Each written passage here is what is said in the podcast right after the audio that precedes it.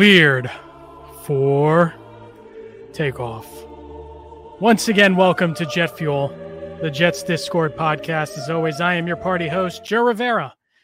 And along with me, as always, is my astute, educational, incredibly handsome co host. He is uh, the ultimate knower of ball of Jets Discord. None other than Matt Solardi, aka King Sliz. Sliz, say hello, my friend. Man, little solemn opening. You're not uh buying the hype. I don't know. It, it's I think I saw on Jets Twitter. It's weird, even though we lost. People are treating it like we won the game on Sunday. Yeah, and, yeah you know, uh, I, I, loss is a loss. There's no moral victories, Liz. No moral victories. Um, yeah, I mean, yeah, back from a, a little little break there. A couple things going on in real life, keeping us away. Maybe a little Jets depression too. Yeah, following Cowboys and Patriots. But hey, we're we're back. We got lots to talk about, lots to say. Some good, some bad. Yeah, man. I mean, listen, the Jets are exhausting, right? I mean, let's start there. The Jets are an exhausting team. Week one, we have a loss. We had we had a, a win that feels like a loss, right? Because you lose Aaron Rodgers. Like, yeah, it's an, it's exciting, exciting finish to the game. You lose Aaron Rodgers four plays into his Jets career, and all of a sudden you're like, oh my god, this is just you know it, it, the, the reality sets in that Super Bowl hopes are dashed, right? And then you get to week four and you have a loss that feels like a win.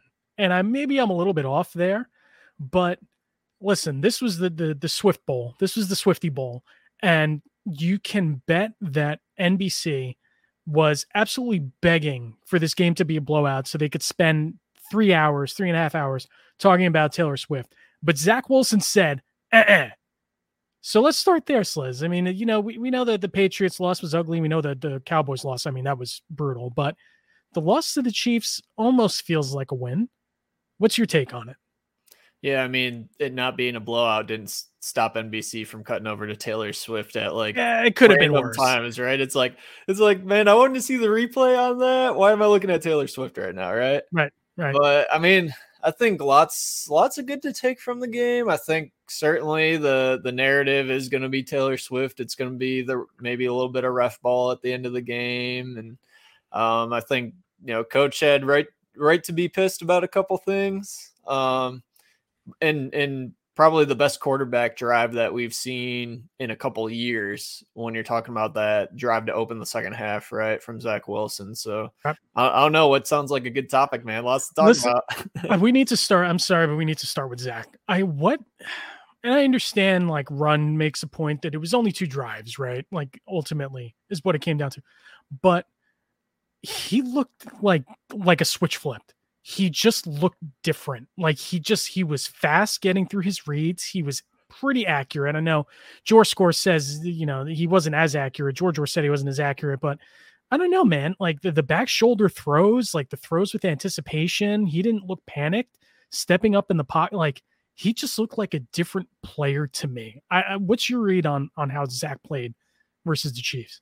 Yeah, uh, I think he was playing with confidence and confidence that we haven't seen in him in a long, long time, maybe ever in a Jets right. uniform. Um, to your comment on on George score, shout out George, or guy in the Jets Discord who kind of goes through plays and grades them on his own metric rubric. Um, but I think, and, and I've said this in the past, I think I said a lot last year, right? There there is a level of realism that you need to approach just nitpicking every throw where watch I mean watch Pat Mahomes on the other side. He had a lot of bad throws, right? Right. And, and right. including both of his interceptions, just bad bad throws, right? Even completions, every throw is not going to be in the perfect spot. And I think a lot of what you saw Zach did was he got the ball in the vicinity where it where it needed to be generally on time if it wasn't on time. I think the, biggest difference we've seen from him this year is getting to that check down quickly and hitting the check down, not hitting it five yards over the check down, not throwing it at the feeder in the dirt next to the check down, right? He's getting it to the check down, he's getting it quickly, living to survive that other down. The play calling certainly opened up. Um, I think if it wasn't obvious after the New England game, it was very obvious after this last game that we had the it, it wasn't even kid gloves. We had handcuffs on on the offense, right? We were scared to do anything, and I don't know if it's just because we're playing the Chiefs and you know you need to score points. I don't know if it's just, hey, it didn't work in the the Dallas and New England game, so let's go the complete opposite way and see what works. But yeah, we opened it up. We did try to push the ball down the field. Um, certainly, when you look at that rollout throw, maybe a little underthrow, nice adjustment by Lazard, but we took a couple shots certainly to open the second the second half. Lots of back shoulders, probably more back shoulder in rhythm on time passes than you've seen. Um, really, it's playing with confidence, and it it helps when your offensive line holds up a little bit too, right? Not a lot of free rushers blowing him up, which you know Zach's been one of those guys who when something goes bad, he tends to snowball and continue to either try to hero ball, try to do too much, or just panic and and all that that I just talked about goes to the wayside. So I think it was kind of right formula, but I mean lots of good there, still still some bad, but lot it leaves you feeling like, hey, we might not be totally dead to rights like we all thought we were maybe a week ago. Yeah, you know, it's just I don't know what it is, man. I mean, I hope this game plan and it's just drastically like the offense just looked different. Um, the one thing I will say is that I know he had a better second half, but it kind of feels like we went away from some of that rolling him out, getting him in space type stuff in the second half, um, which is not, you know, the naked boots and things like that are not something that you want to do 15 times a game, obviously. But all we've been asking for, and this goes back to the Mike LaFleur days, is to play to his strengths a little bit, right? And it's not something that we've seen a lot. Like have a design rollout, have a design naked bootleg, like try and get this guy in space. The one play I feel like Sliz that Zach hits like almost automatically is the play action deep cross over the middle to Garrett Wilson. And like it, I feel like anytime he hits that throw, uh, or anytime they call that play, he hits that throw and it gets him in a rhythm. It gets him confident. He just looks he and he did it again this weekend. He just looks like he's in rhythm when he's throwing that pass. And listen, man, I don't want to. I, I, said this before. There's a better chance that Zach throws three interceptions versus the Broncos than him actually building on this because that's just what he's done throughout his career, right? Like he's had very little. Uh, he's he's had momentum so few times in his career, and when he has that momentum, he doesn't do anything with it. But you're really hoping that this weekend against the Broncos, and we'll get to them in a little bit, he'll take that what he did this past weekend and, and Nathaniel Hackett will take what he did and just build on it. You think that he can do it or no? If I will say, unlike previous years, it feels like if there was a matchup where he could build off of it, this would be the one, right? Generally, it's like, hey, Zach put together a, a decent game. Let's go play against this top five defense on the road and absolutely get crushed, right? or hey, we're going to have one of our key guys injured on the offensive line or at wide receiver. We're going to have all these moving pieces. It's like, no, everyone's healthy.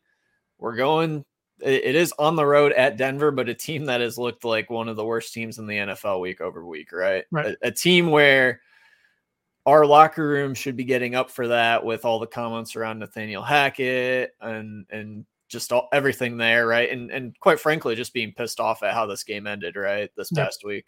Absolutely. Um, you hope he can build off of it. I, I, you mentioned what what Run from Discord mentioned that hey, it is it is important to remember, right? We were in a 17-0 hold to start the game, which isn't all on Zach, but certainly the offense didn't get going for really till we got the safety into the um into the interception, right? Like the Chiefs helped get our offense into it with short fields but you really hope that he can continue to build. You worry that you know again that that second half opening drive was phenomenal, but we didn't do anything off the Breece run where we got it to like their 45, didn't get any points, right? And then the next drive after that was a fumble, right? We yep. we essentially after that first drive, we did nothing on offense outside of the Breece run for 25 game clock minutes. And I know a lot of that was the Chiefs chewing up a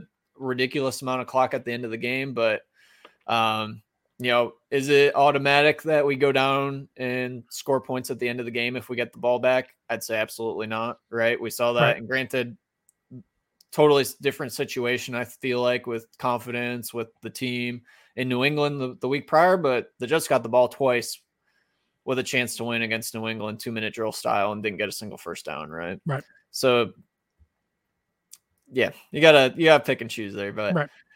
I I think I think he's gonna continue to build. I hope he continues to build. On the flip side, if he doesn't, if he lays out a total stinker and then we're playing Philly the following week and then you're going into the bye, it, it probably puts somewhat of a nail in the coffin, right? It's Oh yeah.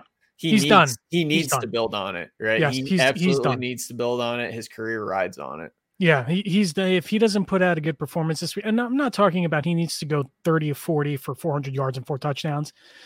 If you give me 25 of 37, you know, like 250 yards, you know, 240 yards, two touchdown, like a touchdown, like I'm fine with that. You know, control the offense, make good throws, make smart decisions. Because all we've been asking Sliz, and we've said it a million times in this podcast, all we want is Garoppolo, right? That is literally all we want from Zach right now. We don't need we don't need hero Wi- ball without Zach. the injuries, right? Right, without the injuries, right? Because Garoppolo couldn't stay healthy in, in a bubble, right? I mean, but but all we need from Zach is that just control the game, and that's not to say be hyper conservative offense, right? That just means make the right reads, make the right plays, don't do anything crazy. And it feels like, and we'll get to coaching in a little bit. I want to I want to hit the defense next, but it really feels like Saleh, for however many times he said all gas, no brake, for however many times he said you can't coach scared. It feels like this past weekend was actually the first time I kind of felt that from him. The first three weeks of the season and even last year felt very much like a guy who was coaching not to lose and not coaching to win, especially on the offensive side of the ball. Um, so we'll see if it continues. But before we get to the coaching, I do want to t- talk about the defense, Liz. And another slow start. They settle in. This pass rush, I, I don't want to say it's a problem, but this pass rush is not quite what it should be, not quite what we thought it would be so far. Any thoughts on the defense in the game versus the Chiefs and the last two matchups before that versus the Patriots and the Cowboys? Yeah, so I think it's it's a nuanced conversation, which that nu- nuance on the internet, I know that's kind of crazy, right? We we were having this discussion in Discord earlier this morning, right, around our pass rush and really lack of sack production. Um, yes. you know, you look at the Seahawks having 11 sacks. You look at, I forget what other team, another team had seven sacks. And it's like, man, Jets have had seven sacks on the season, right? Quinnen has half, Quinnen has half a sack on the season. What's, what's going on, right? We Mhm. heard all off season about all the juice that Jermaine Johnson was bringing. We invested in Will McDonald. We're playing Bryce Huff more. Like, Right. um, what's going on? So there's a couple pieces there. Um, New England, uh, really Mac Jones just got the ball out ridiculously quick, right? And that was intentional. That was to mitigate the pass rush. Um, I think you saw an intentional, and and so I'll say Quinnen Williams is near top of the league at the D tackle position in terms of pressures, right? They're just not necessarily translating to sacks, and we're also and you, you saw it a ton versus the Chiefs, and it was intentional. They're doing a lot of stunts up front and a lot of that I think is mostly to to free up, um, really free up our edge guys and try to get clean hits manufactured. I think part of it is trying to contain a, a mobile Mahomes, which you saw work at times, you saw backfire at times. There was sorry to cut you off, but No, the the the pass rush lane um, discipline was very poor, especially late in the game. Very poor. Right. And and I'm screaming at the TV, don't over pursue, don't over pursue. And you know, I mean, you call the penalties, but then at the same time, when you have guys that are, you know, splitting open, parting the Red Sea in the middle of the field, and you're giving Mahomes 35 yards to run, you know, not not a great look. But sorry, continue. No, you're good, but but I think it was intentional. So hyper focusing on the Chiefs game, right? We made a conscious decision to not activate Al Woods, probably our our best, stoutest run defender on the interior, and carry Will McDonald as an extra pass rusher, right? There's a lot of three, four man, pr- really primarily four man pressures and drop everyone into coverage, right? Make Mahomes beat you, make those wide receivers that honestly criminally bad wide receiver room around Mahomes beat you, and they didn't. Right? They didn't. Like you said, Mahomes kind of beat beat us a little bit with his legs, uh, a little bit of a ref help along the way, but I'm I'm not too worried. I, I think the D line clearly made him uncomfortable. Um, Mahomes, if if you look at the statistics, Mahomes is by far, by far the best in the league in avoiding sacks. His pressure to sack rate, which means the number of pressures on him that actually result in sacks, is only 3.6%. Right. That's not just a Jets thing. If if you rewind all the way back to week one, that Thursday night opener against the Lions, like Aidan Hutchinson was getting pressure on Mahomes. Mahomes is that's why he's Mahomes, right? He's a magician. I, I think I think there's only one other quarterback below 10% for reference there. Wow. So part a big part of that's Mahomes. I, I'm not too worried yet. I, I think the the part that you need to maybe get worried or if if you listen to this podcast, maybe you you've known our feelings around the edge position and and specifically if you look at the snap makeup, looking at last year to this year, the biggest delta in, in our edge position is basically you flip flop. You have Jermaine Johnson taking primary snaps, and Carl Lawson's relegated to second, third string, right? And and a lot of that's Carl Lawson's been injured. Carl, Carl Lawson isn't the same guy that we thought we were getting when we signed him, right? He looks slow. Jermaine Johnson also hasn't been that guy though, has been the issue. And and he's been good in run defense. And I think maybe like in the Chiefs game, you you give him more snaps than maybe you would have because we are running a little lighter, because you are dropping so many in coverage, having that edge integrity, that run defense helps, and that's a boon. But man, for all we heard about the pass rush, and hey, he's coming, he's putting it together. His toolkit is really evolving in training camp. It just hasn't been there. Right? I haven't seen it at all. It he he has five pressures on 107 snaps, which I can tell you isn't very good. right. And and when you look at those, his one sack on the year was totally manufactured on a stunt and and freeing him up right? When I alluded to Quinn Williams only having half a sack, part of our discussion earlier in Discord is, hey, maybe we need to stunt him a little less, right? A lot of stunts with Quinnen involve Quinnen eating the blockers, right? You're generally not stunting to free up Quinnen. Um, that's it's all part of this discussion, right? I think we've seen Ulbrich doing a lot of slot blitzes as well with Michael Carter kind of flying in off the edge. They're attacking it a little bit differently than they have last year and even the year prior. I think you'll see that evolve, and I also think you'll see you'll see it involve when we play offenses that aren't as dynamic. Um, three of the four offenses we've played are good, right? We played Josh Allen, you played Pat Mahomes, and you played Dak Prescott. And whatever the the strategy that we just talked to, it, it worked against Pat Mahomes and Josh Allen, right? The, they did not really beat you. We got beat a little bit up on the ground, which was kind of something we were willing to accept.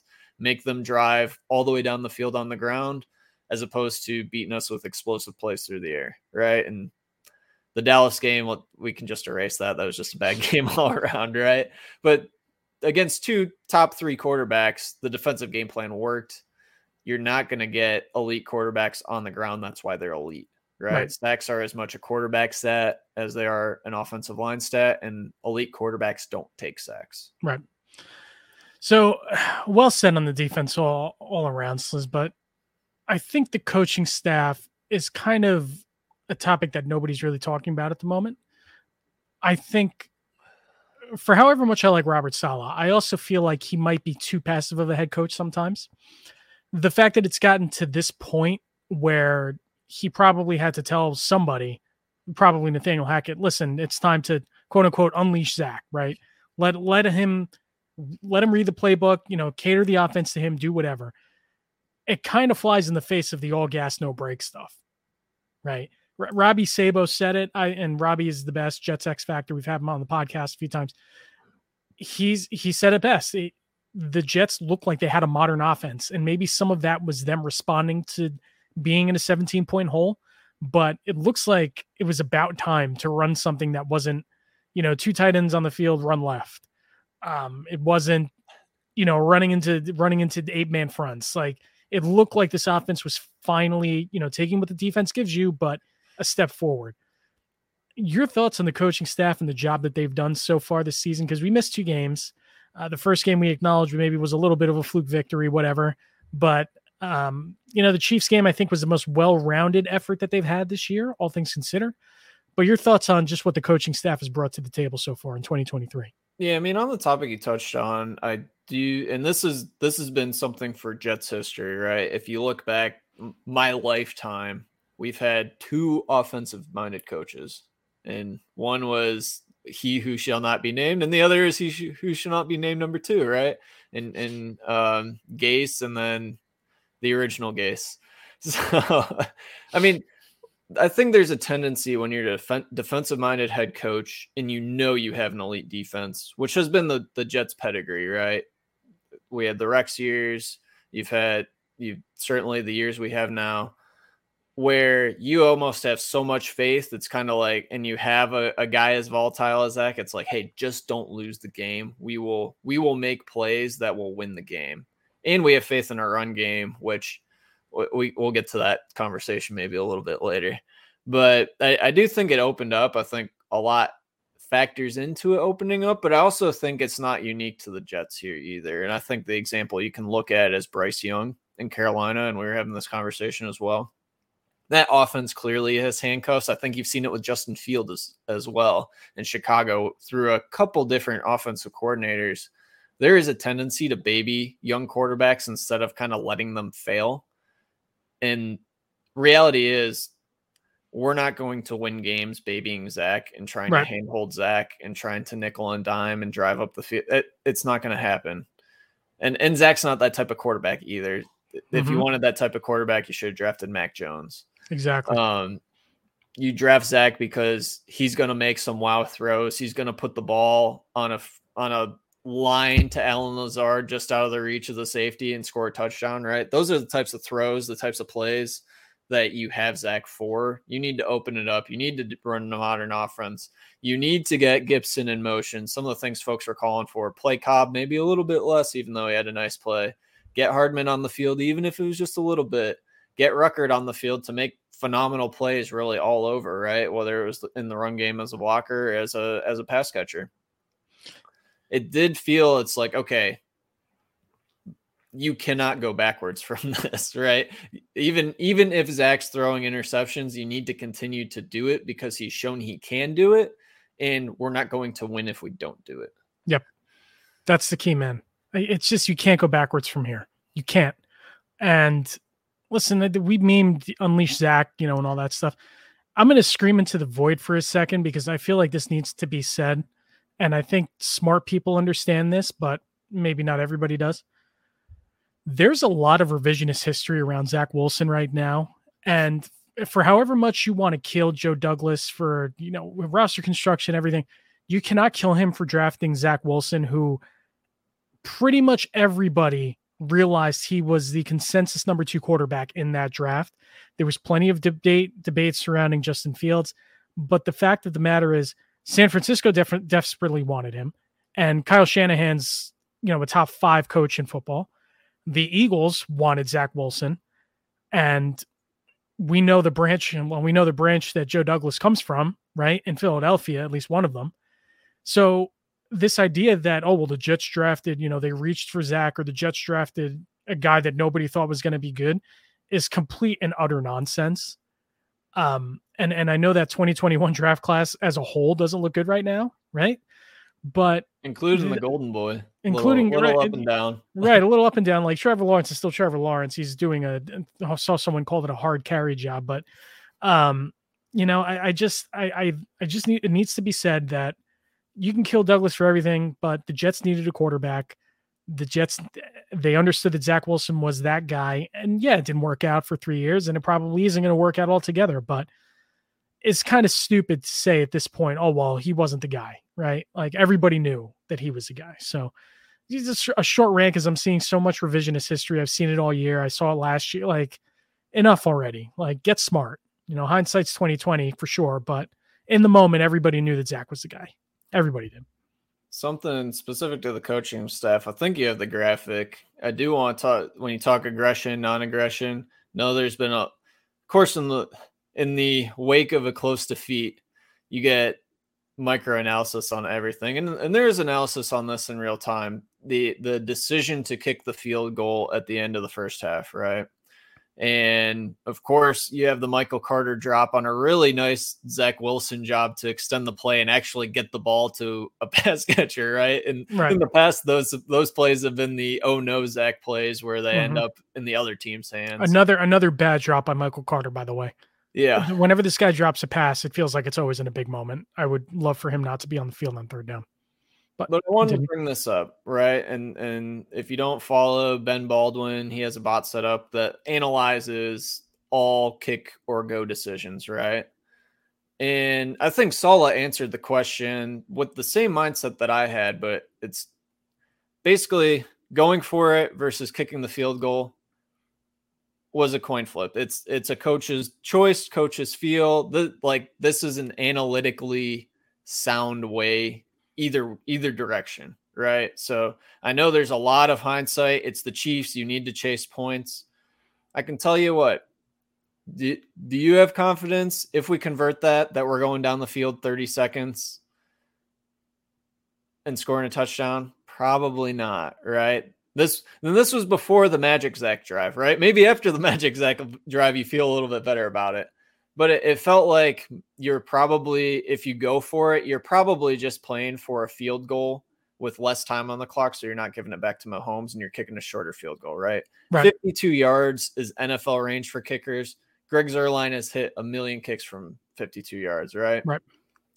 What you do is you kick the field goal, you go in only down a score, and we're only we we went down eight points because we missed it, but down down five points with the way that game started, going into half, getting the ball back at half, you feel really good about that, right? Yep. Um, if you don't miss the kick, then the Chiefs are getting it at their 20 with about 20 seconds left. Good chance they might just kneel it out or run it out, right? Granted, they got the ball back pr- a lot closer than we would have wanted to with some time, so that that kind of makes you again makes you worry about it.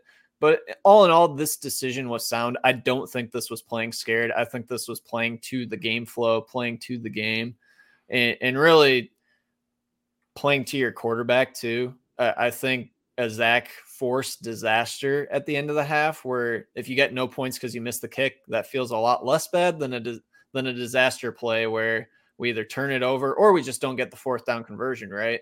Right. And tush push has been the the hot phrase, and you know, Philadelphia continues to do it on repeat. Two cheek sneak. There were a lot of teams that did not do it, including the Giants last night, right? It and and I can tell you, Zach Wilson is not squatting 600 pounds like Jalen Hurts is, and and while Joe Tippmann is a massive upgrade on the interior, our offensive line is not the Eagles' offensive line, right? And and you had I think three different instances of teams failing um, short tush push QB sneaks. Uh, New England, New York Giants. I forget who the third is, but but it's not automatic. The Eagles make it look automatic because of their quarterback and their offensive line strength, but it is not right. Mhm. And I think that gets lost in the conversation there. Yep, Hundred percent correct, Liz. I, I prefer two cheek sneak. The Philly one, they're calling it the brotherly shove now, like after the city, but that's, not bad. That's I'm- pretty I'm good. with that. That's pretty good. That's not bad. But uh, yeah, it is what it is.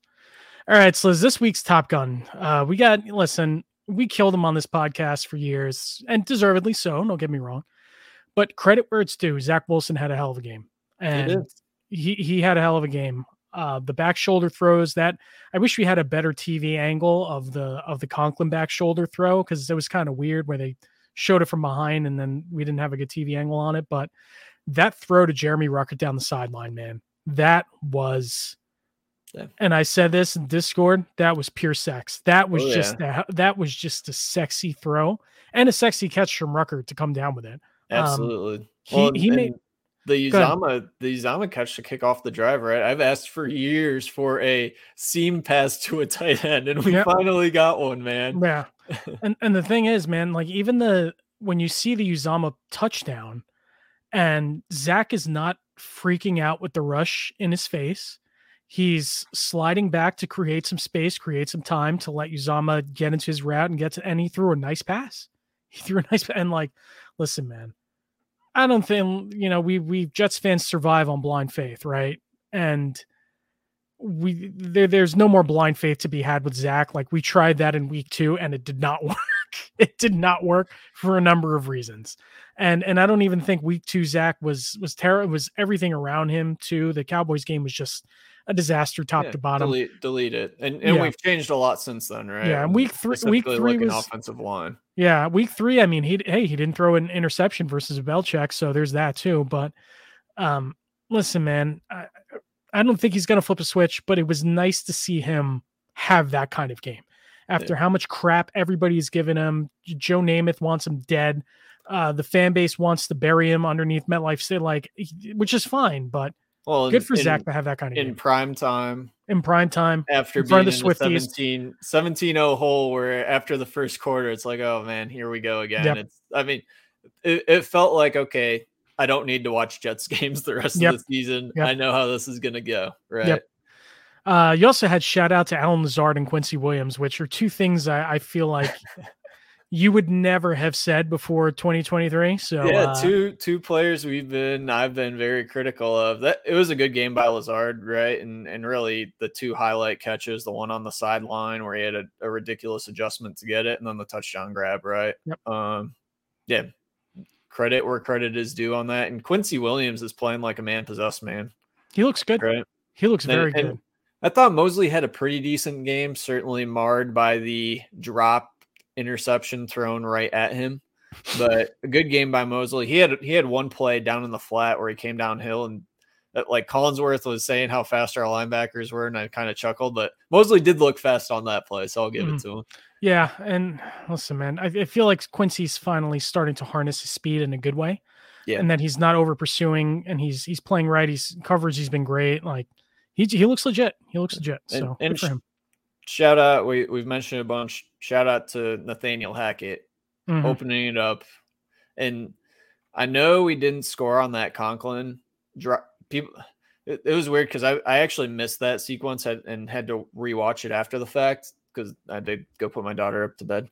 But um, everyone was referring it to it as a Conklin drop. Like, man, that's a hard catch. And like Mekhi got totally bl- like just undressed at left tackle on that play, and and Zach probably should have just st- stepped up and delivered. But that play design, man, was immaculate. And you you've heard Mhm. the gold zone stuff on Hard Knocks, and like and and you heard Nathaniel Hackett's specialty in Green Bay was, hey, this guy is our red zone, gold zone. He is our goal line designer. This is why we he helps us score touchdowns. You saw it, man. Conklin was wide open. You had some mesh. Really, you had two guys get picked. You had you had the linebacker who was responsible on Michael Carter get picked, and then you had the linebacker responsible on Conklin was totally out of the picture, right? Mhm. If Zach has half a second, quarter second more, he's stepping through. That's a free walk-in touchdown, right? Yep. Just really good play design by Hackett. I thought in the gold zone and really opening up on the rest of the field help help the offense to have life. Um, yeah, it's cool to see. It looks like Zach's kind of developing a, a chemistry with Lazard, which is cool. Um, you know, they they need they desperately needed that. They desperately need him to be good with with Corey Davis retiring. So, Yes. all right, so Liz, it's the moment that uh, we've anxiously been waiting for uh, for a week and a half. Um, kind of scary to do this. I don't think we have a whole lot of callers lined up, but it's time to to you know we got some chat, we got some comments in the chat that we're going to get to. We got some callers on on quote unquote the line. So, uh, you know, if you're not uh, you're not on the if you're ready, you know, we're going to go to you. We're going to throw to you. You know, let us let us know your question. Let us know whatever, uh, and then we'll let you go. Um, so this is going to be quite uh, quite fun. So. All right, let's start with vid stuff. And and vid, we're gonna ask you to unmute. Uh, you know, one of our favorites. I add you to the stage. No picture. That's fine. Vid, what's on your mind, dude? Hey guys, how's it going? Good. How are you? I am good, better. Like you guys kind of said a bunch of it. That Monday game, it was a loss, but if or that Sunday game, it was a loss. It felt really good. It was cool to see Zach play well. Uh, it kind of felt like a win, although I'm more on the boat of he's never going to do that again, and we're going to see Trevor out there next week against the Eagles, and it's going to suck, and it's going to be bad again. Take what we can get. Um, on that note, I know the week before when we lost to the Patriots, everybody was kind of doom and gloom, like, oh my God, sell off, trade everybody away, cut people. tank, tank, go for Caleb, all that sort of stuff. I'm never one to be a pessimist. I like being an optimist. So I was thinking there's a lot of people who want to trade away a lot of our guys because we have guys who are pretty valuable. Quinnen is valuable. Obviously, Sauce is a guy. Garrett. Is there anybody anybody on the team you consider to be untouchable? A guy who you would never trade away, even in a situation where we were tanking completely out of the game. Just protect him like an expansion draft. Untouchable, Sliz. Um, man, I can give you mine if you need to start off. Uh, yeah, let's hear let's hear yours, Vid. Let's hear yours first. I have I have one. I would trade. I was gonna say I think that most of obviously excluding the most recent draft picks, I don't think we can trade any of those guys yet because they're rookies. I understand the wide receiver thing that people think they're divas and people think that they are just chasing money and all that stuff. I would not trade Garrett Wilson away for all the picks in the world. I think No. that kid's a superstar. I think that he is more important to our offense than a lot of players on that offense. I think that he there's an implication that he might want out. I don't see it. I don't think he's shown that he can be a malcontent in the locker room yet. Obviously, we saw that last year with Elijah. I'm not seeing that. I'm not even seeing like a Stefon Diggs like go to Twitter, tweet out like I hate my quarterback, trade me Yep. please, type thing. I wouldn't trade Garrett at all. I would trade Sauce. I would trade Breece. I'd obviously trade Jermaine. Would not trade Garrett. I'm I'm with you. He's my one. Um, because we've been waiting for game breaking offensive talent for how long? Right? Sliz. I mean Yeah, well, Sauce he's the, he's the I- I- easy one. Yeah, Yeah. Garrett's the easy one, and you, Yeah. you can you can have and pay and play multiple wide receivers. Is the Mhm. reality. Right. And then the thing is, a guy like Garrett, he's he's said and done all the right things. And you know, I understand that we we get lost in our spreadsheets and our PFF grades and our analytics a lot, but there's still a lot of value to have a guy that is a leader in the locker room, right? And and Garrett's been that guy. He said some things that you know maybe rubbed some people the wrong way last year, but he's been that dude. So uh, I wouldn't trade him. You know, Sauce, like I, I almost get the feeling that Sauce is going to be the kind of guy who requests a trade um, before anything else, which like I just get weird vibes from him sometimes. But yeah, Garrett Garrett would be my one untouchable. I think. I think We're there's no one else out that really. future Hall of Famer CJ. I can't even Stop I can't it. even No. say it. No, with- stop it. I made a joke it. earlier already Stop in it. Man. Absolutely stop You it. gotta be realistic here. Stop it. Yeah, I mean, I mean, it, I, f- I think it's a two man race, right? And you're looking at Garrett and Sauce, and I just think everything I said before. You you can pay multiple wide receivers, you play multiple wide receivers, and cornerback play is variable. And and you look, Jalen Ramsey's been the stud that's moved around a little bit, and he's been a stud, but cornerbacks can get ignored, and, Right. and you can work around elite cornerbacks, and elite cornerbacks help your defense. But even this year, and, and Sauce has been good this year, but it, there's been some up and down moments, whether it's just tackling, whether it's the the holding call. Yeah. um, Hey, I do, most happens. likely to cost the Jets a game. Yeah. Right. There you it, go. It happens, right? And and Yeah. the, the reality is it's it's an offensive skewed league. And uh, yeah, I'll take the guy where if if you somehow get another wide receiver where Garrett's somehow your one B or a two, or even if he's a one A, one B situation, that that's a good problem to have, right? Yep. The elite teams in the league have multiple playmakers and Garrett's a playmaker. Yep. Uh, Vid, thank you for your call. Uh, course, thanks for problem. listening. Thanks for jumping on. Appreciate it. Thanks, Vid. All right, let's uh let's move on. Let's go to Fish. Fishbird was next. Fishbirds was next in line. So uh Fishbirds are gonna ask you to unmute if you're still alive, if you're still with us. So I'll add you to the stage. Fish, there he is. Oh, nice. Oh, go, really adding a- What is there we up? go. Thanks Adding for a having visual me. Now, let me, let me Yeah. slide in here. Thanks for having me, guys.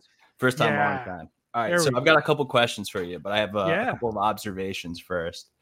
Um, I don't know who wrote the article, but someone wrote an article last week after the Patriots game about the kind of conflict of mentality with Saleh, which is when he talks about defense, it's all about make them drive the field, limit the explosives, make them earn the first downs. And we see a lot with our defense, not so much last week, but people drive, but they stall out, right? Like we can clamp down. But when it comes to offense, that's been the inverse of our mentality. Let's dink and dunk. Let's not drive the field. And it's just, it's so mind blowing. So to see that it took so long to have their backs up against the wall, it's good that they made the change, and you know, I, it's you can't take it to the bank yet, but it's kind of shocking that it's taken this long to get this far in the first place, right? Yep. Yeah. Um, and so that leads me to my next point, which is our offense should be pass first. It really needs to be pass first. We do not have a good enough run game to start with the run. Teams know we want to run. Breece is still super efficient, but he's not what he was last year. Still kind of on the mend. Cook will never be what he was again. I think we can all comfortably accept that now that it's right before our eyes. So I think the sooner we pass and the sooner we get all three tight ends going in the passing game, the better, because these guys can all ball to some capacity. So They're- they're- me- No, go ahead, Fish. No, go ahead. Go ahead. So that leads me to my first question. What concepts, now that we have the new and improved Nathaniel Hackett with his mind, his third eye is wide open, what are some concepts that we're seeing around the league that we want to see used on the Jets, especially with our personnel in mind? So, so the before we I let you answer that, because you're the football knower of ball, I will say it's nice. There are two things that I noticed that were nice. First, fish that you, that you mentioned is seeing the tight ends involved finally, right? Like we've been begging, we have three of them, and no matter what you say about Uzomah, like yeah, I mean he might be the low man on the totem pole, but he's still a talented guy, catch right? him. Like it's yeah, I mean he he came down with a nice touchdown uh, touchdown grab. And the other thing I love that I love to see it. I love to see it, and we heard Tony Romo screaming about it the week before throwing the ball on first down and and actually like not running running backwards like running into an eight man front. It was so nice to see us like okay you know what zach? Like go be the man. Go do that. So um i will say as far as concepts go i saw jason witten for 10 years for 12 years rip the giants apart on deep crosses every time they play the giants so I, I just want to see someone get open in the middle of the field but you know it, it feels i do feel like the tight ends are going to be a big big part of this team moving forward but Slez, what do you think? What are some some things that you think the Jets can start to uh, incorporate a little bit more? Yeah, I, th- I think the biggest issue becomes our personnel, right? Where you have Allen Lazard as a two and Randall Cobb as a three at wide receiver that can't do the things that you're seeing other teams do right now, right? And and when I refer to other teams, it's yes, yes, Kyle Brandt, Mc, Mike McDaniel is changing the game of football, right? With it, and Yeah. not every team has a Tyreek Hill, but you're Most seeing teams San can't Fran do, do they're it yeah, Yeah. you're seeing San Fran do it. You're seeing um oh the Rams do it. you're Rams, yep. seeing you're seeing these wide receivers in pre-snap motion, getting a jump, they're getting clean releases and they're they're running at full speed. And then you're seeing kind of on the flip side, um, I think it was it was either Ant or Ank uh pointed out using wide receivers in motion to wham block on run plays and get outside. Um I think that is something that we, and I know you said pass happy, but I think that's something we can utilize Allen Lazard, um, getting a chip, sealing an edge, and getting those the plays we've been successful. And I know Ho- Jose Finders Finders uh, throws all, all the PFF data up in, in Discord every week. We've had a lot of success running off right end on those pitch plays, on those sweep plays. Having Lazard crack down has been a big part of that. Getting in motion to basically delete the end, I think is something we can utilize. And really, the things that worked that you saw against Kansas City and, and what Zach's good at mesh over the middle, get some traffic and let him read the middle of the field and see who squirts open, right? Yep. See what picks naturally occur. Um, and just in general, getting the tight ends going. I want to see something vertical. I think Zach can push it vertical. I, I think there's probably a hesitancy, and I also think our personnel just restricts that Mhm. like I said, Lazard's not going to really win vertical. Cobb's not going to win vertical. Garrett can, but that's never been his strong suit, even going back to his college tape. So it's kind of you're relying on Hardman, who he just refused to play. Um, I like the Gibson stuff, and and really, I, I don't think you need to get too cute. I think it's really just getting guys released into space, and if if the if the downfield's not there, check it down. We saw that a couple times. You saw it to Breece. You saw the naked where it was kind of like the oh no play of previous years where Zach has a free rusher in his face and he's doing the fadeaway jump and he completes it to Conklin and Conklin gets like five, six, seven yards, right? Right. Like let's just get those easy completions where you're maybe allowing free rushers, but they're you're removing them from the play with what you're doing with the play call. And, Yep. and actually start dictating just dictating matchups, dictating modern offense. Right. And if you want to get super crazy, I, I saw I, I think I posted the um, Sean McVay play where he motioned Puka Yep. Nacua into the backfield and basically just had him run all this way just to run an over route, but he's totally free because it's just it just puts the the defense in in hell for lack of a better term, where they're just trying to account for everybody. Uh, Just look at the league, see what these top offenses are doing. That's Right. why they're the top offenses because they're getting creative. And Yep. if these back shoulder throws are here to stay, then that really opens up the sidelines as well. Yes. right? Yep. Like that's huge. Yeah. It's like I Um, said, I, I think it's so nice to see Zach like developing that chemistry. It's trust, right? It's confidence.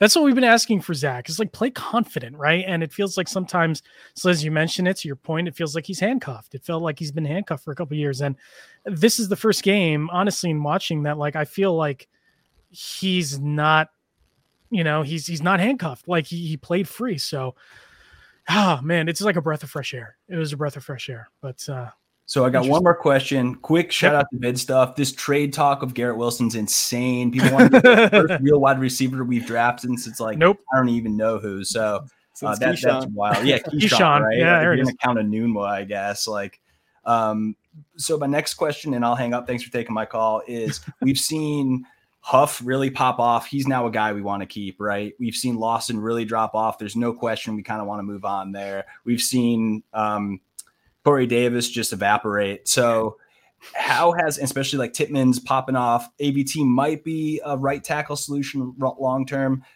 Is there any cope you can serve up as far as has this changed what our cap situation looks like moving forward for the next couple years um, with all of this in mind? And thanks for having me, guys. Yep. Thanks a lot, Fishbird. Thanks for jumping on. Uh, really appreciate it. Great job. Um, I don't know what this. Sh- I don't know. Listen, we're away. We're a long ways away from like the jury's out on Joe Douglas. I mean, right now we're still. I think we're in lockstep saying better chance he gets fired than like keeps his job. Right. I think. I think Sliz, but I don't know, man. I don't know what. Listen, if he somehow backs his way into AVRT, and you know, all of a sudden we have a line that you know, Becton looks okay on the left side.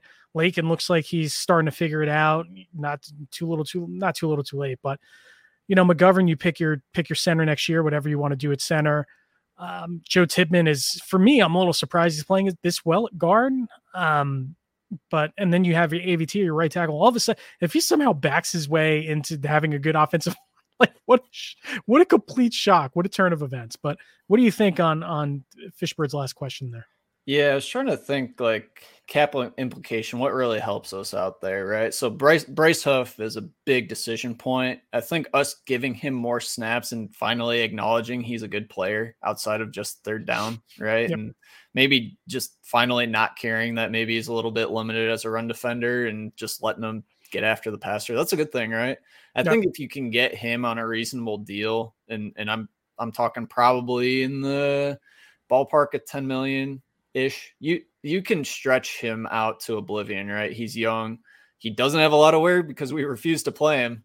Yep. Um, I think he's a guy you can fit in, and we can keep that five man edge rotation. We have young guys in that room that we've invested draft capital that are on rookie contracts. I think on the defense, you don't need much investment. I think our safety room, you'd like to get a, a difference maker. They they think they have that in uh, Tony Adams, yet to be seen, right? Especially with the injuries. But I think we've shown D tackle outside of Quinnen, especially with the edge investment we've made. You can you can get guys for cheap late in free agency and make it work. Get veteran guys. We can get guys at safety and make it work. Yep. You have your two cornerstones at corner. Mosley turning over, I don't know what that's going to do to us, but honestly, Quincy Williams emerging is totally fine. Like, I'm not worried about us figuring out the defense, and I don't want us to invest a lot in it outside of maybe retaining Huff. Right. And that I think opens you up, right? And we were talking earlier in Discord too. We're sitting at one and three. If you open up Tankathon, which I know fans don't want to do this early Yeah. in the season, but we're at six overall pick right now, right? And the season's either going to go one of two ways. Zach's going to put it together and play consistent enough ball where we're getting performances like last night. And we're probably around a 500 team, right? We're probably picking 10 to 14, it's same range we picked last year. Or you're tanking out, right? If we're tanking out, even if Rodgers is coming back, we feels like you probably need a quarterback. Mhm. Either way, it, it feels like the move is you got to invest capital we don't have a ton of cap space. You have to invest capital, draft capital, premium draft capital being our first round pick and probably our third round pick in the offense. Yep. You need to figure out tackle. Tackle is a position that's figured out on day one of the draft. We, we said it last year. We've said it previous years. You either got to figure. eh, You're seeing what high dollar free agent tackles get you. You Yep. and you've seen that on the Chiefs, right? At when you're looking at Jawaan Taylor there, and it's not good. You're Mhm. seeing it with Orlando Brown Jr. as well on a couple teams now, and it's not good. Yep. Um, we don't need another round four tackle to add just to the backlog. We, we just so just so we can we, throw him on IR. we, we can't we can't roster him right. And Yep. Mekhi, you need to let the season play out. I don't think you can extend him unless he's really willing to take a pay cut. I think you franchise him, tag him at best. Um, but wide receiver and tackle are really the two gaping holes you need to fix, and then you need to slot a guard. If if slotting one guard and masking a single guard, assuming AVT sticks at right tackle, or if you you figure out tackle and you get Mekhi and you get a draft pick that hits day one, you move AVT back in. We have our we have our line Yep. set right. Those are the two spots. Something eh, at, on the offensive line at tackle and wide receiver where it feels like it's a very targeted approach. You need two splash players, one of those being our first round pick. One of them is figuring out something beyond that to make a difference at wide receiver and tackle next year. I I think I think it's workable. I think and and we're gonna just continue to stretch to oblivion, and and that's okay. That's modern NFL. Um, The- and the, we'll see uh, what happens with Rodgers. the Carter the Carter Warren Max Mitchell left tackle battle rock fight is going to be fun to watch next year. Yeah, no, I hope I not. can't- I, I hope can't not. Oh goodness! Uh, all right, we got a few more callers here, but uh, George Orr, uh, we're going to ask you to unmute. Um, I'm very much looking forward to this. Uh, Star star of Jor there we go. Score. Wow! of Yes, JourScore. yes, the founder of Jor Score. All right, George Orr, let's hear it, bud. How you guys doing? Good. Good, you hear me? Jor. How are you? What do you guys think about Robbie chosen to stretch the field for us? this had Sliz. I'll let you take it. I'll let you take it. Where Go where did this even come from? We haven't even. I get someone was someone. You know how it popped up is because someone in Discord earlier said, "Man, I just realized that Robbie changed his name out of nowhere, like three years late." Not, Um, not- we we don't need it. Just put Brownlee in at that point and see what happens. Jump balls, jump balls all day. No, what, that- what we need to do is get Will Fuller out of retirement. That's that, Stop that's it. been my my ride or die for a while, man. Stop, stop. Was that it, Jor? No, You done? Okay. we need to hear it. get we need to get Garrett Wilson in motion more because we just keep him on the line of scrimmage and he got completely bull rushed or completely pressed by uh Need all game. I, I do agree, and and the makeup of our wide receiver room relies on Garrett getting volume and and being an impact player. We we need to move him. I agree because whether it's you jam him and give help, and it's tough, especially if he's your first read. That that's just asking for classic Zach Wilson disasters, right? And Where your not- first not- read's covered and he's not he can't get out of it. And not to mention, isn't this isn't this offense like one of the worst offenses using motion, pre-snap motion in the NFL? Like, Hasn't been good, but that's because of Aaron Rodgers. I feel like. yeah, yeah. So He, Aaron change. Rodgers doesn't like he doesn't like his snaps to be uh, spinny, and he doesn't like uh, his guys to be in motion because it's too distracting, and he doesn't like cut blocks. What what type of motion you asking for, Jor? Are you you asking for the Tyreek You gotta Hill the fast motion? motion. Some of these teams can't do it, but Orbit gotta do motion. You want to give him an orbit motion No, behind the orbit no? motion stinks. stinks. What what what Shanny call it? A cheat a, a cheat motion? Get some of that going on. Stack him behind Lazard. It looks so- Also, the, the gold zone offense looks terrific. yeah. Terrific or horrific? Terrific. Yeah, I Zach agree. screwed up. He had Michael Carter wide open on that Conklin drop. Would have been an easy touchdown. That was one of his few terrible plays. Uh, Conklin was wide open too. We had 2 I'm wide never- open dudes. I'm never throwing the ball to Michael Carter again. never. You Can't sorry. catch. I'm never, never doing it. All right, George. Is that all you got? What is your thoughts on uh, Dalvin Cook? He sucks. So Dal- Dalvin Cook was the least efficient running back in in uh, the NFL last year. that got volume, he continues to be to to Jet not to Jets Cord's surprise, continues to be the least efficient running back Yep. in the NFL in 2023. Yep. And We're back to Michael Carter on third down blocking, and we just have we could have got Zeke. We could have got Zeke to block or short yardage, and we didn't. I mean, free free your boy from Pitt there, man. We need to play Izzy. need- we need Anaconda, Izzy. man. We need Izzy. Carter Warren. We also need Carter Warren instead of Becton. We saw this f***ing false start. Oh my God, you're 56 All minutes. starts All right. and, and uh, getting undressed by the elite hands of Karlaftis, man. Oh, we were t- uh, sorry, Blew- Jor, but I got I, touchdown. I had to mute Jor and I got to take him out now because he cursed. He's, he's getting me worked up, man. He's pushing. I gotta. All right, Hey, Jor. Thanks. For, thanks for calling in, Jor. Appreciate it. S- Since he brought up Dalvin Cook, I've avoided Dalvin Cook all night. Botline posted in the analytics channel. Dalvin Cook. So EPA at Advanced Analytics is expected points added. Dalvin Cook is at negative 0.5 expected points added EPA per carry. Negative 0.5. That means every time we give him a carry, he is losing us half a point. That's hard to do, man. like that's Yep. hard to do. Yep. And and you see it though. You see it unfold during the game. There there's the one play. I, it was early in the game. I think it was either after the Conklin short pass, the Garrett short pass, or the the Bree stump off, where it was like second and two, third and two. This dude just does not fall forward, man. Yep. It just doesn't happen. Yep. All right, we go to. Uh, all right, we go to. This is, this is a special a special guest here. Um, fam- family matters. We go to my cousin Mike. Mike, uh, thank you for calling in to the uh, Jet Fuel podcast. We appreciate it. What's what's on your mind, dude? Was good. I I think you guys have stolen all my thunder. Uh, I just wanted to call and say Dalvin Cook sucks. My cousin was a hundred percent right. I don't know what I was thinking. Uh, I- I'm not going to say defending him. I, I do think that the uh, Aaron Rodgers injury has really impacted him, but um, you can't bench Izzy anymore, guys. You, Izzy cannot be inactive in favor of Dalvin Cook. It, it cannot happen. And I, I don't know. I think we briefly spoke about this, but you, you can't go out there and ask the guys, tell the guys they have to earn their spot and continue to give Dalvin Cook snaps over Izzy. Can't Yeah. happen. Yeah. You know, I think Mike, uh, it's that's been for me. It's listen. I don't know if you agree with this, but I feel like that's been Saleh's biggest fault is having to, you know, well, you have to earn your spot, but at the same time, you see these guys look like total bums, right? And like, Eh, it, it- no matter the offensive staff, you look with Garrett Wilson last year, right? And the snaps he was getting and the way that we were using him. And and listen, that was under LaFleur.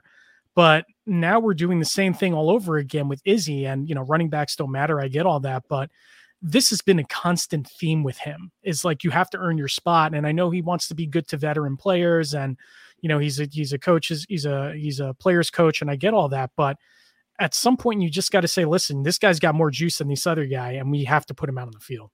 Well, and you gotta certainly you're not thankful Duane Brown got an injury, but how many games would we have ridden with Duane Brown until we finally probably post by until we made a switch on the offensive line and Yep. and it was a clear impact in New England and clearly after two games of the new combo, the new offensive line's clicking a lot better than whatever we were going to be able to do with Duane Brown, right? Yep. Um, I I mean I agree. You gotta get Cook off the field. I I think it's very clear Breece is still not 100 percent, and whether that's just the reality that maybe he's not going to be the same guy in terms of top end speed, long speed that he had. Um, they're clearly wanting to balance his workload, but it, it can't be Dalvin Cook. And, and Dalvin Cook has been okay. He, uh, I'll say he's been a plus in pass protection. Well, we're not even using him as a third down primary back anymore. We're still Nope. using Michael Carter in that role. So it's like, hey, if you're going to trust Michael Carter on third down, let him touch the ball more and, and get Izzy in there because because Izzy does have that third gear. He is going to take the top off. He's got the juice. yeah. Izzy to the hizzy. That's what we need to see. So is that that's a actually a great observation because I think back to to the Denver game that actually ended Breece' season last year, and we've already seen him maybe have three breakaways this season where that would have been a house call, and he's he's either I I don't know if he's made the wrong cut. I feel like on Sunday he made the wrong cut in instead of sticking outside and, and I felt like he didn't feel like he could run past the defender if he stayed outside. Um, so yeah, I, I, definitely do agree with that. I, I, don't know if he has that long speed, at least not yeah. this season. I mean, I, I think it was um, pro, one of the, the, the doc David Chao, the pro football doc, the disgraced former doctor of the NFL. He he made a good point. Um, he made a good point that it, yes, that he was back, Breece was back on the field, but he looked like he just wasn't trusting his knee yet, and that there was still a hitch when he was running. Which I don't know if that's still the case at this point, but it's been clear that he just doesn't have that top gear yet. And the scary part is never getting it back. I mean, right. that's that's the worst part about it. Like, you know, like there's no guarantee, right? There's no guarantee that he's going to find strength in that knee and the speed in that knee again. So, um, yeah, and I, I, I think know. you hope he will because I think clearly his vision near the line of scrimmage has been top notch, right? And and uh-huh. we've had a lot of well blocked runs for him, but his vision has been very good. And I think four, four, five plays jump I can't count right now. A couple plays jump out at me. So the very first touch he had with Aaron Rodgers under center, right, where he broke off that long run to the left. That play from the get go, it's like, okay, he is not 100% yet, right? But it's week one, you got the juices flowing. Um, you had the the long run where Garrett was throwing up the deuces, celebrating too early. Once like, dude, if you got your butt down the field and made the block, he would have he would have made it. but, but, at the same time, right, he got caught from behind. Breece did. And I think that factors into the run we saw um, just on Sunday, where, hey, I got caught last time I broke off one of these big ones. Let me try to cut back, get cute, get behind my. He, I agree. He should have just ridden it out behind his blocker. Like you, you have Conklin right next to you and you have one guy to block. Just let him block him, right? Yep. If you get caught from behind, so be it. He, he made the worst possible choice, got tackled outside of field goal range. We got nothing out of it.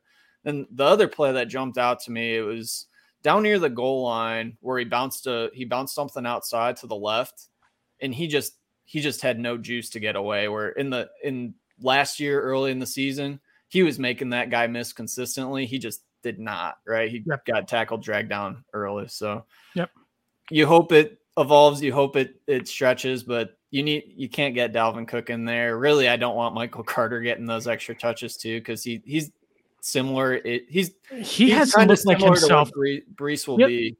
He hasn't looked like himself since his rookie year too. Right. Like he he looks like he just that first that first missed tackle. Like he just doesn't look like he has it anymore. It's bizarre. Yeah, um, uh, you know it's funny. I just said that today that we're talking about uh, somebody as a as a rookie led. He was one of the top rookies in broken tackles, and he just seems like as soon as you t- like every arm tackle is taking him down right now. I, I don't yeah. I don't know that I want him in there either. But yeah, it's um, listen. I mean, I mentioned this before on the pod. It's like how many times has he dropped a key pass? Right, I can think of like three off the top of my head. Like touchdown passes or like key third downs. Like I just I can't see it anymore, it, and it stinks because he's such a locker room guy. Like they love him. And it, it's nice that we've progressed the discussion where it's not always blaming him or always blaming Zach to try to mask the quarterback situation or overly bl- it's like okay clearly the hands are an issue yep yep uh, so Mike, is that it? We'll start to have one, but no, yep. I, I, got one more because. All right, go for it. I, I kind of want to break your show. Um, I'm of the mindset that, uh, like, it's hard for me to hold Joe Douglas responsible and I get into a lot of arguments. Accountable, accountable is the, the, the word we use. HGD, Accountable. Um, and the reason why is he seems to make the right move um, in the moment, and they just seem not to work out. Like this offensive line, when he went and got Laken Tomlinson after years of chasing uh, tuning, uh, that was the move to make at the moment trading up to, to get AVT, that was a move to make at the moment. Mekhi Becton, I wasn't a Becton fan. I just thought he was going to eat himself out of the league, but that was a move to, to, to make, right? Uh, McGovern, we, we can go down the line. Outside of right tackle, I mean, Duane Brown has been awful, but it just feels like most of the moves he's made have been right. So they didn't work out. They're wrong in, in the end. I get it. He has egg on his face, but I'm I actually support him for the simple fact that uh, I mean – outside of Dalvin Cook and I mean Mecole Hardman, a, handful. I, I, mean, a lot of these moves have not just like they weren't head scratchers at the time he did them. He made them. So, um, I don't. I just don't see why everyone is giving him so much now. It's not his fault. Aaron Rodgers' Achilles popped in four plays. I think you know what it is, Mike, and Sliz, you can you can take this one too. I think you have a point that like the players that they targeted weren't the wrong players. I, I think I don't think that's unfair to say. I think it's the process more than anything, right? Because we always say we said it before process over results, right? You don't want to be results oriented, too results oriented. And it's things like trading up for a guard. And and again, he might luck into AVT being a decent tackle. Um, but trading two thirds to move up to take a guard is like that's kind of questionable, right? Um, Sliz, any any thoughts on this? Is a discussion that we've had. Any thoughts on what uh, Mike is selling here? No, I mean, I think there's definite balance, right? I think the macro team building approach in general has been good. I do think there, and I don't know how much of it's owner pressure. It certainly feels like that exists, especially with uh, clearly there's some Woody meddling in the Rodgers pursuit, right? Where I think we pushed the chips in one year too soon, and that being last year, where we invested all this money to try to kickstart. And some of that was just to surround Zach with talent and try to elevate him but I think we overcommitted cash last year. And and really I think a lot of the criticisms draw from the draft and just we've been very bad in the draft outside of that round 1 in 2022. Um there's yeah, I, I haven't liked a lot of the draft process per se, and and that it's funny to say that because he largely has evaluated premium or gone after premium positions, um, there, there's a phrase we use on Jets Discord a lot that is "give Joe Douglas two options and he'll always pick the wrong one." That's happened a lot. Whether or not that's um, based, uh, we have no insight to that on what their internal process is. Some of that's just small sample where you you get the coin flip wrong a whole bunch of times, but um, right now he's kind of living off of basically being able to exploit other teams on our sell offs and trades, which he's been phenomenal at. He's been really good in trades. He's been really good on the waiver wire and evaluating UDFAs. And that's really masked, I think, a lot of what would have otherwise probably gotten him fired by now. But I think probably the biggest, biggest thing is, and I like Saleh as a coach, but you got to remember too, Joe Douglas is responsible for picking the coaches and whiffing 1.02 on Zach, if it is a whiff, is a big whiff. And a lot, and half of that whiff is because the offensive staff wasn't good enough. So, we'll. I I'm not firing him today. I think as we ride out the season, I think it'll become evident. I I don't think Woody's going to make a change, especially knowing Rodgers is going to come back next year. I think we have this year, and I think we have the year after that you just kind of hope that whatever our all in push next year is doesn't scary thought totally, doesn't totally cripple you, right? Because that's how you get whatever the Giants are going through the past handful of years. that's that's a whole nother podcast discussion that we can have, bro. Let me tell you. Eh, that's that's a whole nother one. But uh, yeah, that's that, that you can say that's the Dallas Cowboys too, though. You know, yeah. like that's that's how good teams stay good and not great. They don't take the next step. But yeah, I appreciate it, guys. Um, Thanks, Mike. Yeah, thanks. Uh, thanks for thanks for your thoughts. Appreciate it. Um, oop, I cut him off. Oop. Sorry, Mike. I cut you off. My bad.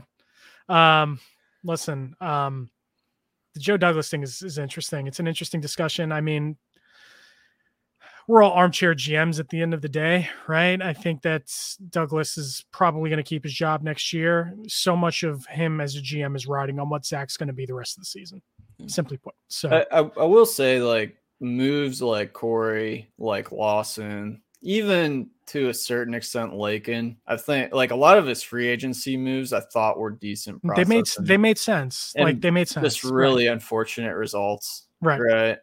Um that that's not to say there haven't been bad ones too, right? Certainly right. Dalvin Cook headlines that, but right. um this year too, you a little bit of an asterisk where certainly Rodgers has his hand in a lot of the pot and decision making but we, right. we need we need we need better draft results for long. At the end of the day, you want your team to be the Kansas City Chiefs, even the even the Bills to some extent, right? Where you're a perennial contender. And we have not done what it needs to take. We have not done what is needed in the draft to do that. Right. So we have a massive, massive hit in 2022, and you have a lot of bad drafts around that. All right, we go to our last caller. Uh Nick's Yankee fan. You're up, bro. Um, what's on your mind, dude? Hey, what's up, guys? First time, long time. What's up? Thanks, thank you. All right, so um, I'm gonna get inside you guys' head a bit. So let's Oh. say you wake up tomorrow and you're in the mind of whoever decided to get Rodgers in December, knowing everything that you know now. Would you still pursue him in a way, or would you go after Derek Carr and the effort he gives you, he promised to give you, or sleep Is well this- at night with Jimmy G? What would you do in the offseason knowing Is- that Rodgers would turn out like this? Is it uh, like okay? So I know that he's blowing out his Achilles.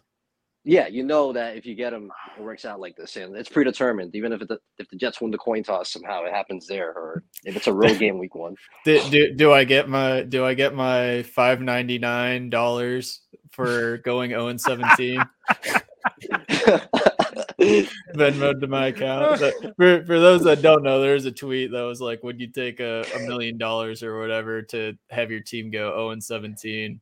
And I said I, I'd take five ninety nine, so I didn't have to pay taxes on it, and then I could just not care about the Jets for a year and not be tortured. But It really depends Um, when that when you see that. Like if that came out in like 2020, I would have taken done it for like for like eight dollars, and I'm gonna spend on lunch tomorrow. But you know, Um, it's listen, tough, man. It's very tough. It's tough for a few reasons, right? Number one, I think that, and this is so like this is this is um what's the the, the needle approach, the the hyper, hypodermic needle, I guess, whatever you call it, and that you hope that there's some kind of like effect that he has on Zach Wilson.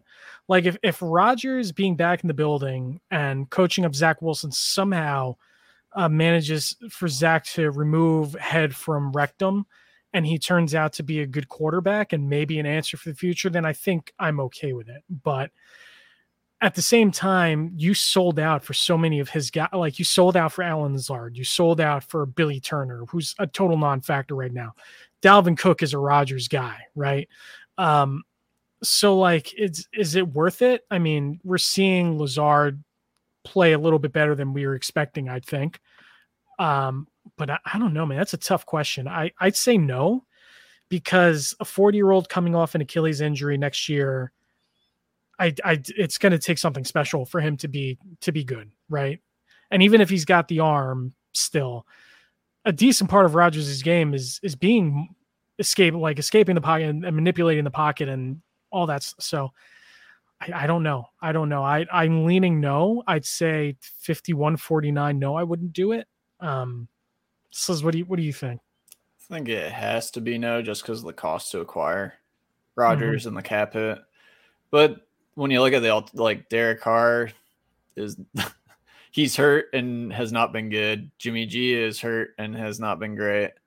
Ryan Tannehill, CBD, like you don't know if he was actually available. Tennessee's in the thick of it. It seems unlikely they would have moved off of him, but like the the alternatives weren't great. Does a does a season of Jacoby Brissett excite you? Not really, right? And and I think that's where you land on. Like I I, think if you know he's gonna blow out his Achilles and on on snap number four, there's no way you trade all that for him and kind of Right. commit your direction to that. But on the other hand, it's like man, there wasn't there weren't great alternatives, and I do think there's been a tangible impact on the staff, on the team, especially on the offensive side of the ball, and it's come at a massive cost in terms of some of the lemons um, that he brought with him. But Lemons, jeez. you you you hope that it you hope that I think it's clearly made a pretty immediate impact on Zach with his process. You hope that continues to flourish and certainly it feels like the best chance to actually salvage Zach um, versus any of the alternatives. Any of the alternatives would have been moving to a a, a different bridge guy. N- Nick's Yankee fan. A question for you: What's it going to take for Zach Wilson the rest of the 2023 season to say, okay, he's he's the guy moving forward? Yeah, we we do not want you to play quarterback in 2024 for us, Aaron Rodgers. to the Rodgers. point where he to the point where he moves on, where you move on from Rodgers indisputably.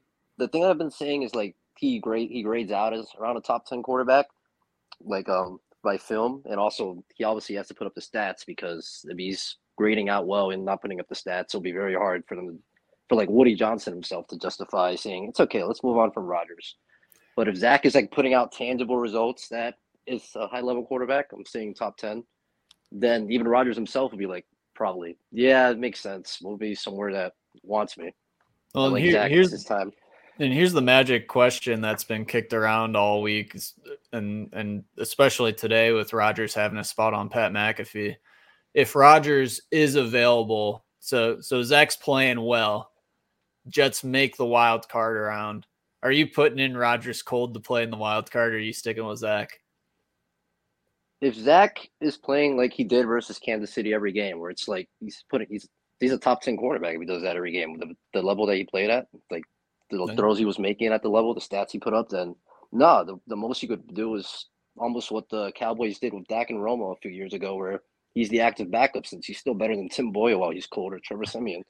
So at that point, that's what I would do. But if Zach is just along for the ride, it's maybe a slightly better version of the five and two team that we saw last year, then that at that point I would probably really consider putting in Rodgers if he's looking good in practice.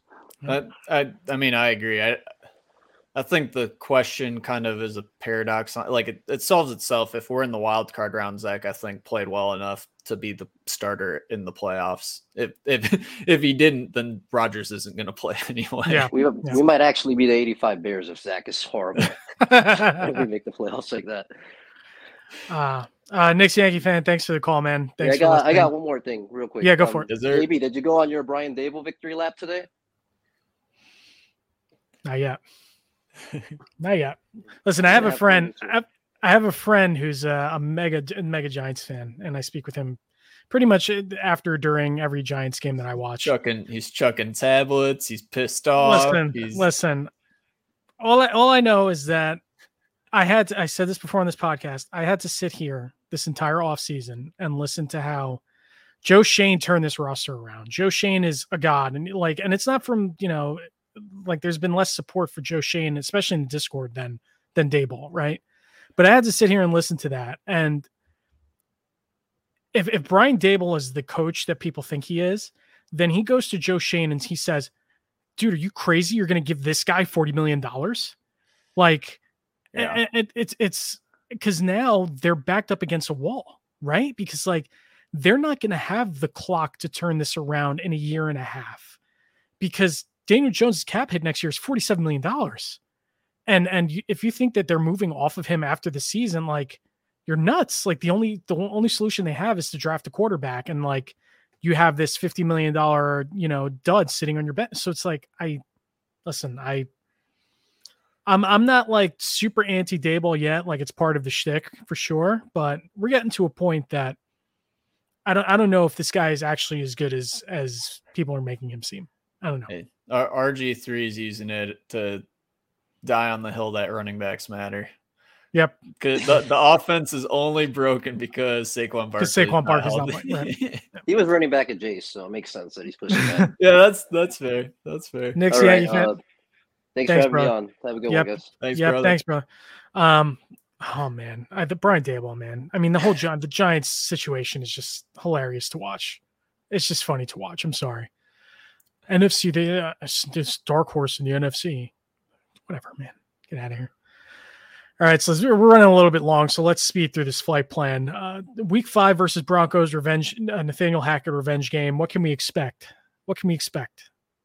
Hopefully more of the same from KC. Keep it open. Let's attack. It's been a been a defense that has gotten chewed up by a lot of by basically everyone they've played.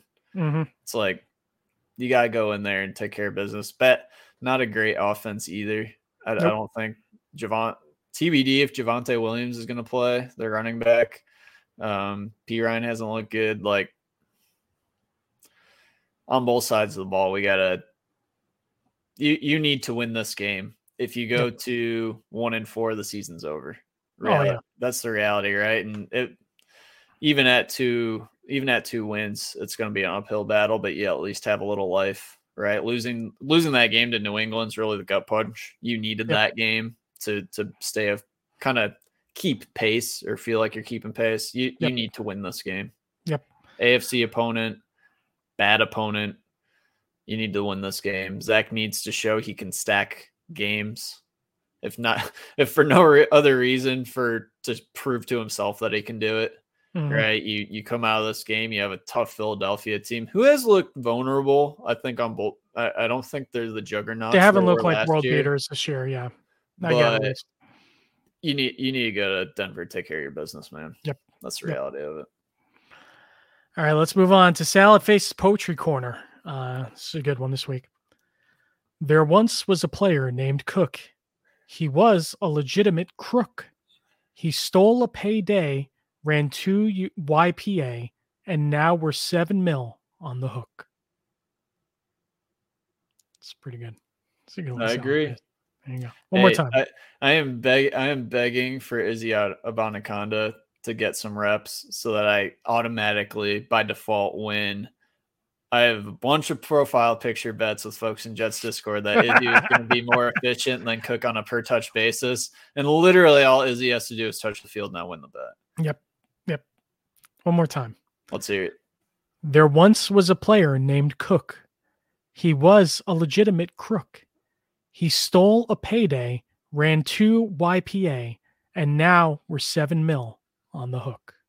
YPA being yards per attempt. Yes, but that doesn't rhyme. Sliz, He's, so I he's technically 2.5. Let's uh let's not shortchange him here. good good for dead last in the NFL for ball carriers over 20 touches. fun, fun. Know. All I- right, I, saw, a let's- s- I saw a stat on that just to keep piling on Dalvin Cook, where Breece is number one at like 6.8 yards Yep, per and attempt, he- and Dalvin Cook's dead last at 2.5. fun, fun. Give me Izzy already, man. Can't deal with it. All right, so let's bring it in for a landing. This is the landing strip. You know, for the moment, everybody's been waiting for. So, you know, a, a couple weeks ago, there was a Connections New York Times game called Connections, which in the Connections game, you have to, uh, you know, they're group of four words that are related to one another, right? And one of the categories on Connections with words with a silent L. And salmon was one, and there was another one. And then there were two other words which, like, don't actually have silent L's in the way that I say them, at least the way that other people say them that I know. And that was walk and yolk. Yoke, Yoke does. Yolk does not have a silent L, bro. Yoke, I'm Yoke sorry. does. Walk definitely. I've never heard anyone say walk without an L. right? Like it's not walk. like you're not you're not going for a walk. It's walk. You're you're not you're not stir frying some exactly. Asian cuisine like WOK walk. Right. Right. Going for a I'm going for a walk. Exactly. like, listen, I'm not sitting here like trying to pronounce walk. No. But like I'm not saying I'm going for a walk. It's walk. I, I'd buy I'd buy Yoke. I I I I I, catch the hint of me saying Yoke, but I I would have I would have submitted that as a silent L. Sa- Oh, man, look- salmon salmon's a toss up for me. Salmon, there's no L in salmon. Oh, look at the salad face who decided not to call in, but he's been blowing up the chat on. I say walk without an L. Listen, man, your tongue's got to touch the back of your teeth. If you if it doesn't touch the back of your teeth, you're doing it wrong. I'm sorry. You know, that's all there is to it. You do you right? You're you're do- right, Sliz. Am I right? I see you. Think, We're gonna be doing that all day tomorrow, man. I'm telling you, man. Walk. I'm going for a walk. Like, no, I'm going for a walk. I don't know, stupid. Anyway, Liz, what's on your mind? You got the card in the background, turn the big Yeah, three happy man. birthday, man. Had a, happy uh, belated birthday. Had a beverage, compliments of my uh my co-host here. Appreciate the the bottle. It was Oh, you're welcome. good stuff. Appreciate it. Is still it still- plenty, is don't still- worry. Yeah. oh, okay. I was gonna plenty. say. Uh, yeah, okay. not not past tense. Past tense had a little bit, definitely not the whole deal. I was I was out of town for a wedding, so Be, be honest, did you did you actually like it? Be honest. You could be honest. Yeah, did you actually like it? Of course, it was good. It's like I'm big. I'm a big whiskey bourbon guy. So, uh, like, I drink more bourbon than whiskey nowadays. So it was like a little staunch, not having the bourbon sweetness to it at first. But yeah, we we settled in real nice. Yeah, it's good stuff. Here, here you go. I've never been for a walk, only a whack. oh my God, is this where we're at, man? Is this where we're at? Makes me makes me not want to podcast again for another two weeks after this. But uh, yeah, happy birthday, man! Okay, thanks. Happy birthday. Yeah, big three L. I tell you, it's all downhill from here. Yeah. All downhill. Hey, I was I was I was still pretty limber up on the dance floor at the wedding uh, over the weekend. That's so good. I, I still That's got it. That's good. Is that it? That's all your mind? Yeah, Nothing else? yeah, Nothing that's else going all. on? that's All all. right. Baseball, Joe. baseball playoffs, Mets suck. Yep. Yankees Let's suck. get, let's wrap this bad boy up, Sliz. it's, really, it's time for us to go. New, New, New York, New York sports in shambles across the board. yeah, let's just stop. Hey, New York Liberty, not bad though, right? Yeah. yeah, we Yeah. stand, we stand. Uh, that'll do it for this episode of Jet Fuel, the Jets Discord podcast. Obviously, you already found us, but you can continue to find us on SoundCloud, Spotify, Pandora, and Apple Podcasts. Please leave us a five star review where applicable. We're also available on Tuesday nights live on YouTube, and I'd imagine we're going to be doing some more of these caller segments in the future. So it was fun. You guys did a good job, except Jor, who dropped the f bomb, and now I have to edit it out. So thanks for that, Jor. You can find us on Twitter at Jet Fuel Podcast. You can find me on Twitter at Joe Rivera SN. Sliz, where can the people find you on Twitter? Sliz underscore NYJ. You can always send us an email at jetfueldiscordpodcast at gmail.com. And Sliz, how can the people join the Discord? Yep. Discord.gg slash NYJets. Swifties are welcome, even though you cost us a win. Swifties are not welcome. Hey, our, our our owner took a picture and posted with with uh, Taylor. Talk about Yeah. it. I, it was obviously a scheduled tweet, but it's like, dude, come on. Talk He's a about a little tone death, man. He's a bozo. It is what it is. But uh, yeah, not great. But that'll do it for this episode of Jet Fuel, the Jets Discord podcast. For Matt Slard, I am Joe Rivera reminding you you can't take flight without jet fuel.